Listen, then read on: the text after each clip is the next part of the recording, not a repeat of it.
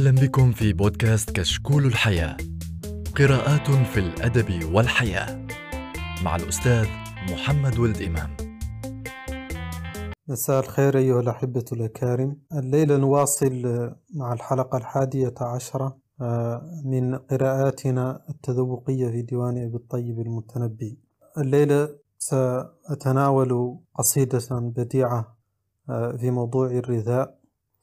أعتقد أنها ليست شائعة جدا ولكنها علقت بذاكرتي وأحببت معانيها. آه، وإن لم تكن بنفس شهرة قصائده الأخرى إنها بائية التي يرثي بها أحد موالي سيف الدولة. أعتقد أن أصله تركي لأنه يقول يقول ذلك في القصيدة.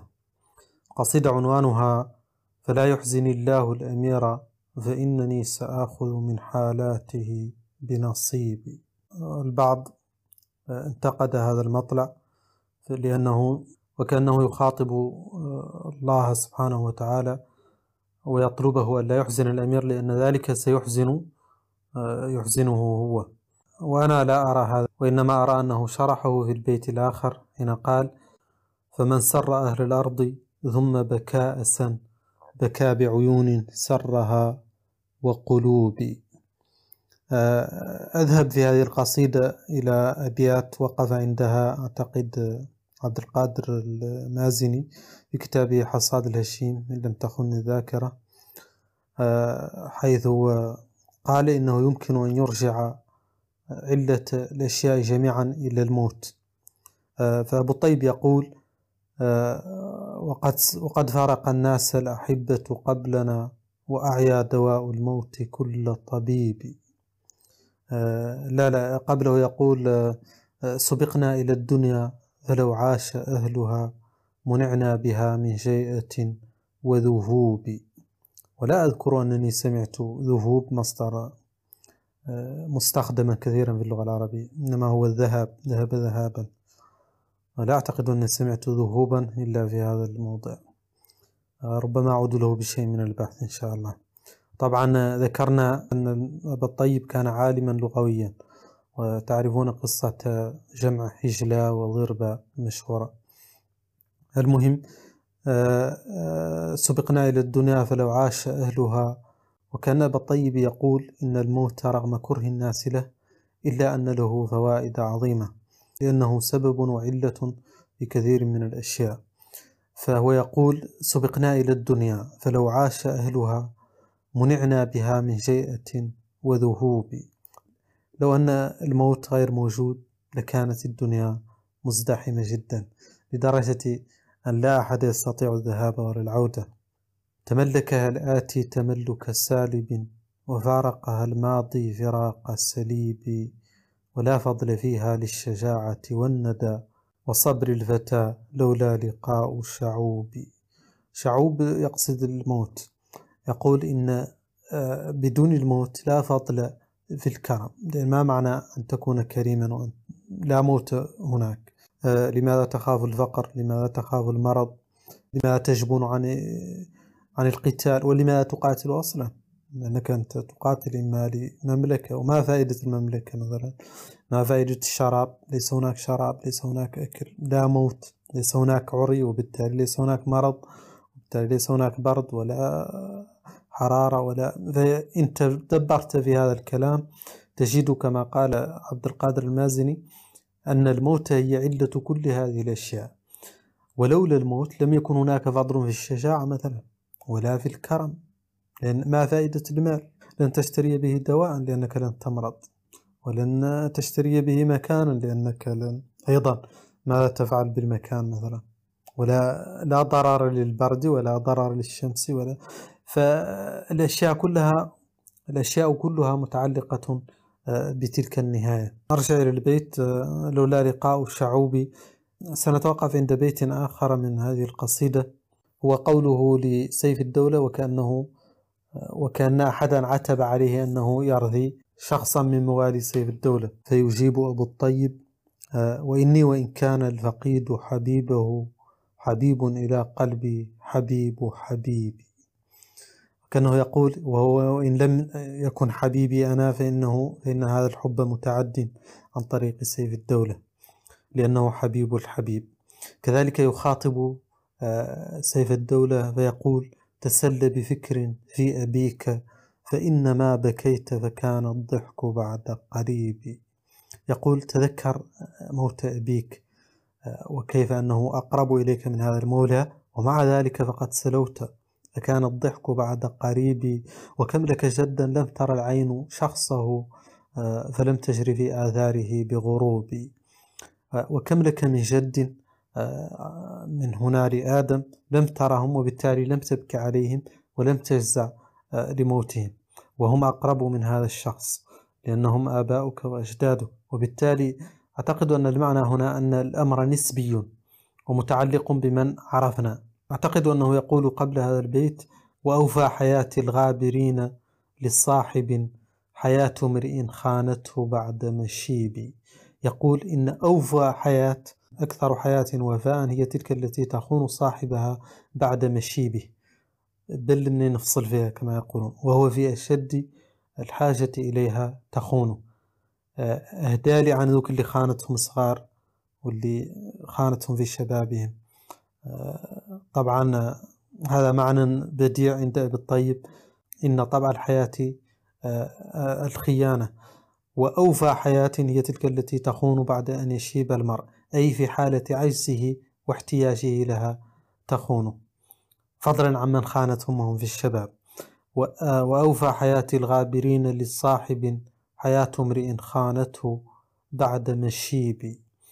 إذا استقبلت نفس الكريم مصابها بخبث ذنت فاستدبرته بطيب أي أن الصدمة الصبر كما قال في الأثر كما قيل في الأثر عند الصدمة الأولى. وتخف بعد ذلك. وطبعا يريد أن يسلي يخفف عن سيف الدولة فيقول إنه صدمة الموت تبدأ كبيرة ثم تتلاشى. إذا استقبلت نفس الكريم مصابها بخبث ذنت فاستدبرته بطيب. آه، وللواجد المكروب من زفراته سكون عزاء أو سكون لغوب. هذا بيت بديع جدا. يقول إن الواجد من الوجد والحزن الشخص الحزين سيسكن في يوم ما.